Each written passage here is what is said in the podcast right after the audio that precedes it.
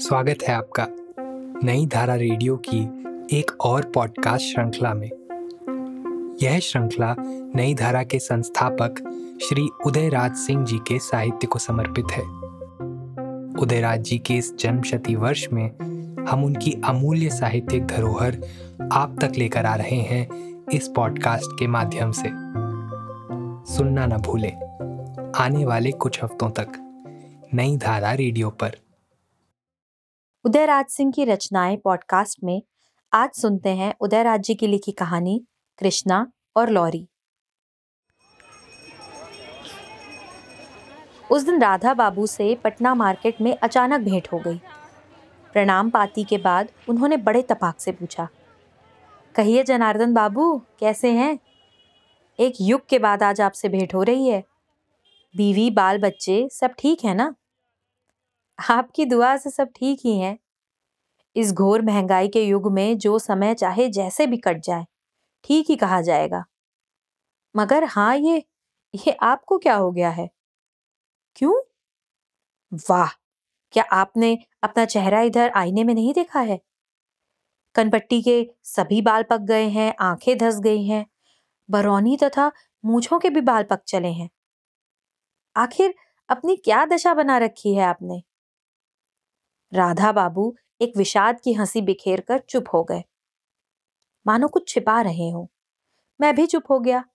आगे टोकने की हिम्मत न हुई। हम साथ साथ घूमने लगे। मुझे जूता खरीदना है। एक दुकान पर जूता पसंद कर नपवाने लगा तो राधा बाबू बगल में अन्य मनस्क से बैठे रहे। मैं झट अपनी खरीदारी खत्म कर ऊन की दुकान की ओर बढ़ा, क्योंकि पत्नी वहाँ ऊन खरीद रही है। राधा बाबू अपने में डूबे, वहीं बैठे रहे। मैंने उन्हें उठाया तो वो धड़फड़ा कर उठे और मेरे पीछे हो लिए। ऊन की दुकान पर देखा कि पत्नी अभी उसी में उलझी हुई है तो हम दोनों वहीं बैठ गए। मैंने छेड़ा, आखिर बात क्या है? आपकी परेशानियों का मैं भी भागीदार होना चाहता हूँ। इतना बोलते ही उनकी आँखों में आँसू झलक आए। उन्हें पोछते हुए उन्होंने कहा क्या बताऊँ साहब, कृष्णा की शादी को लेकर बेहद परेशान हूँ। रुपए पैसे के सभी इंतज़ाम हो गए हैं। तिलक दहेज के सारे सरंजाम भी घर में मौजूद हैं। मगर उसका भाग्य ऐसा कि कहीं कुछ हो ही नहीं पाता। कभी लड़के में कोई कमी निकल आती तो कभी परिवार में। हाँ पाँचों उंगलियाँ तो कभी बराबर नहीं होती। मगर मैं तो कुछ भी नहीं चाहता। सिर्फ़ लड़का कमासुत और लोग बाग अच्छे। तो फिर? फिर क्या? अब तो अब तो यही चाहता हूँ कि कोई भी दो पाया मिल जाए और मैं उसे वहीं बाँध कर छुट्टी पा पालूं। थका हुआ मुसाफिर और क्या चाहेगा बस बस एक ठौर? नहीं नहीं, आप अपना दिल इतना छोटा ना करें। भगवान पर भरोसा रखें। एक भरोसो, एक बल, एक आस विश्वास। हाँ उसी विश्वास पर तो जी रहा हूँ, नहीं तो कब का गुजर गया होता? और सचमुच, वही विश्वास उन्हें एक दिन फल दे गया। एक दिन कृष्णा की शादी एक अच्छे लड़के से हो गई, मैकेनिकल इंजीनियर। उसके माता पिता तो जीवित नहीं हैं, मगर कई एक भाई हैं। आपस में बड़ा प्रेम भाव है और सभी अच्छे खाते कमाते हैं। राधा बाबू का निमंत्रण पत्र मुझे मिला तो मैं खुशी से झूम उठा। उन्हें झट बधाई का तार भेजा। उन्हें पत्र भी लिखा कि अगाध विश्वास का फल बड़ा मीठा होता है। उनके उत्तर से झलका कि वो बहुत ही प्रसन्न है और अपनी आखिरी जिम्मेवारी खुशी खुशी निभाकर वो अब काशीवास करने का विचार कर रहे हैं। भगवान विश्वनाथ की नगरी ही अंत में उनकी मुक्ति का द्वार खोलेगी। एक दिन हर की पौड़ी पर टहलते हुए कृष्णा और उसके पतिदेव से अचानक ही भेंट हो गई। मैंने झट पूछा, अरे बेटी यहाँ तुम कहाँ? और आप कैसे यहाँ आए? मैं तो अब बूढ़ा हुआ, सोचा कुछ दिन परमार्थ निकेतन तथा गीता भवन में रहकर जीवन के कलुष को धोने का प्रयास करूँ। इसी मकसद से यहाँ एक माह से रह रहा हूँ। अब तो घर लौटूँगा, जाड़ा बढ़ रहा है। चाचा जी, ये हमारे पति देव हैं। हम दोनों पूजा की छुट्टियाँ बिताने मसूरी गए रहे। सोचा लौटते हरिद्वार भी हो लें। राग और विराग, श्रेय और प्रेय दोनों की झांकी मिल जाए। आखिर तुम भी क्या बकती हो बेटी? विराग की दुनिया देखने को अभी तुम्हारी उम्र नहीं। ये तो मेरे जैसे। खैर, राधा बाबू कुशल से तो हैं। तुम्हारे पति देव से मिलकर तो बड़ी खुशी हुई। जी हाँ बाबूजी बड़े प्रसन्न हैं। अब तो काशी में ही रहते हैं। पटना का घर तो बंद पड़ा है। माँ भी उन्हीं के साथ रहती है। भाई सब अपनी नौकरी पर और बहनें अपने अपने घर। बेटी राधा बाबू बड़े भाग्यशाली हैं। ये शांति सबको मयसर नहीं। प्रणाम पाती के बाद वे मछलियों को फरही खिलाने लगे और मैं भगवान के मंदिर की ओर मुड़ा। शंख ध्वनि हो रही है। आरती का समय हो गया है। समय को पर होते हैं और इसी रात दिन की हेरा फेरी में हर कोई का भाग्य बनता और बिगड़ता रहता है। एक साल बाद राधा बाबू का पत्र मिला तो मेरे पैर तले से मिट्टी सरक गई। उन्होंने लिखा, मेरी परेशानियों का कोई अंत नहीं। काशी छोड़कर फिर पटने आ गया हूँ। कृष्णा का पति इस साल पूजा की छुट्टियों में ससुराल आया था। मेरे सभी बच्चे बच्चियाँ भी आए थे। एक पूरा परिवार मिलन था। एक रात अचानक उसे दिल का भीषण दौरा पड़ा। वो अभी अस्पताल में रोगशैया पर पड़ा है। कृष्णा वहीं रात दिन एक किए है। उसके बच्चों को मेरी पत्नी संभाल रही है और मेरा एक पैर घर पर रहता है, एक अस्पताल में। मैं अशांत हो उठा, सोचा एक गाड़ी से पटने जाकर उसे देख आऊँ एक दिन मैं दिन भर के लिए आरा से शटल द्वारा पटना आया भी, अस्पताल भी गया और राधा बाबू के घर भी। मगर उनके उनके दामाद की हालत देखकर पटना में टिकने का जी नहीं चाहा। डॉक्टरों ने जवाब दे दिया है। सभी दिन गिन रहे हैं। विदेश जाएँ तो जान बच सकती है, मगर यहाँ दूसरा कोई निदान नहीं। एक मध्यवर्गीय परिवार के पास विदेश जाने को भला पैसे कहाँ? बस एकमात्र आसमानी सहारे का भरोसा है मंत्र जाप चल रहा है। घर लौटने पर एक दिन पता चला कि कृष्णा के पतिदेव अब इस असार संसार में नहीं रहे। भला अब किन शब्दों में राधा बाबू को सांत्वना का पत्र भेजूं? एक तार भेजकर चुप रह जाना ही बेहतर समझा। समय ही सब घावों को भर देता है। बेटी को ज़्यादा कष्ट न हो इसलिए आर्य समाज पद्धति से चार दिनों में ही राधा बाबू ने सभी श्राद्ध कार्यक्रम समाप्त कर दिए। मैंने भी उस दिन उनके घर जाकर प्रसाद ग्रहण किया, मगर किसी से कुछ बातें नहीं की। सभी जड़वत रहे, मैं भी चुप रहा। कई एक लोग स्टेशन लौट रहे हैं, मैं भी उन्हीं लोगों के साथ लौट आया।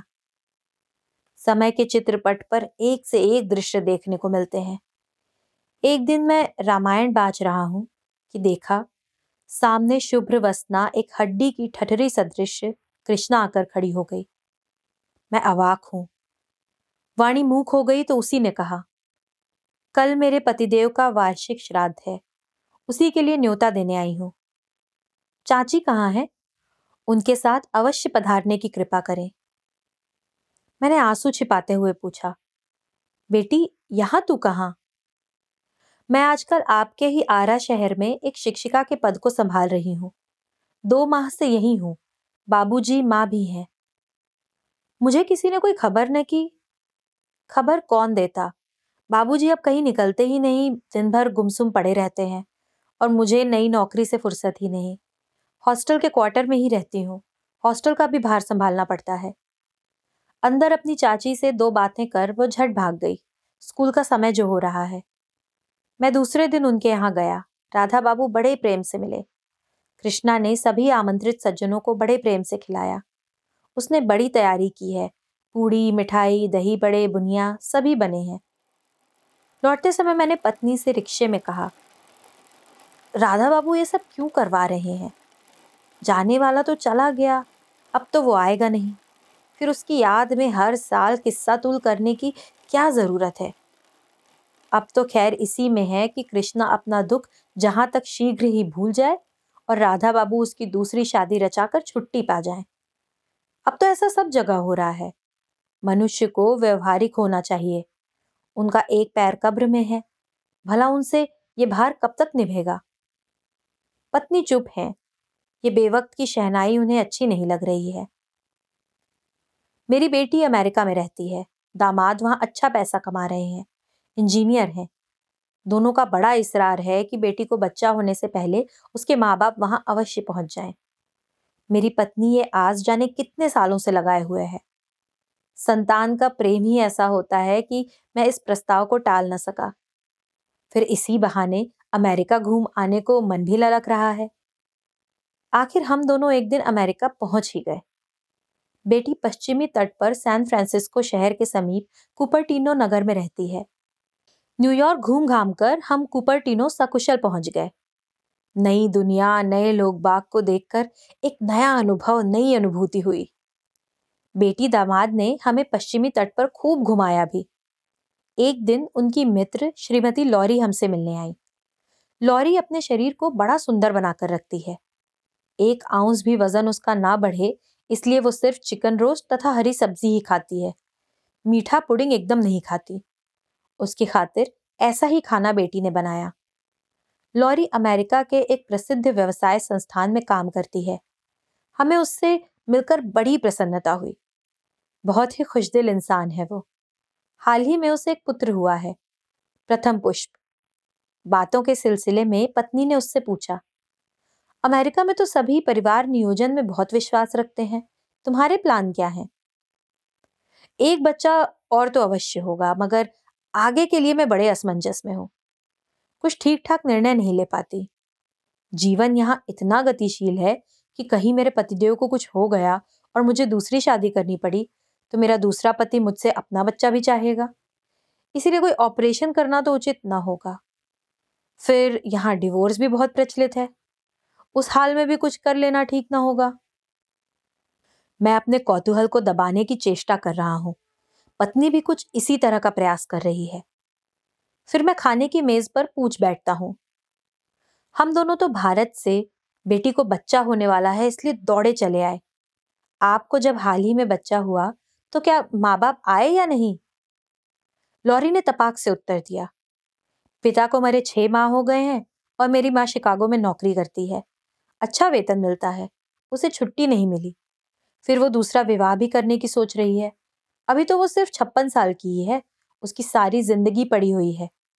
इसीलिए शीघ्र ही वो दूसरी शादी भी कर लेगी। इन्हीं सब झंझटों में वो शायद नहीं आ सकी। मगर मुझे कोई परेशानी नहीं हुई।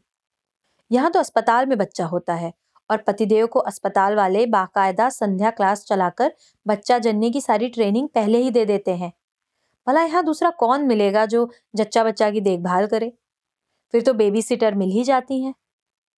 लॉरी काफ़ी देर तक हमारी बेटी के यहाँ रही। बहुत सारे विषयों पर उससे बातें होती रहीं। बीच बीच में जाने क्यों? आज मुझे कृष्णा की बहुत याद आती रही।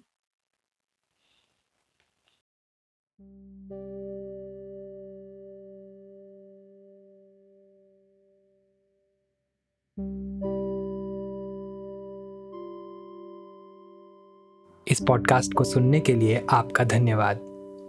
हम आशा करते हैं कि हमारी ये प्रस्तुति आपको ज़रूर पसंद आई होगी। अन्य पॉडकास्ट्स, वीडियो इंटरव्यूज़ आदि के लिए नई धारा को सभी सोशल मीडिया प्लेटफॉर्म्स पर फॉलो करें।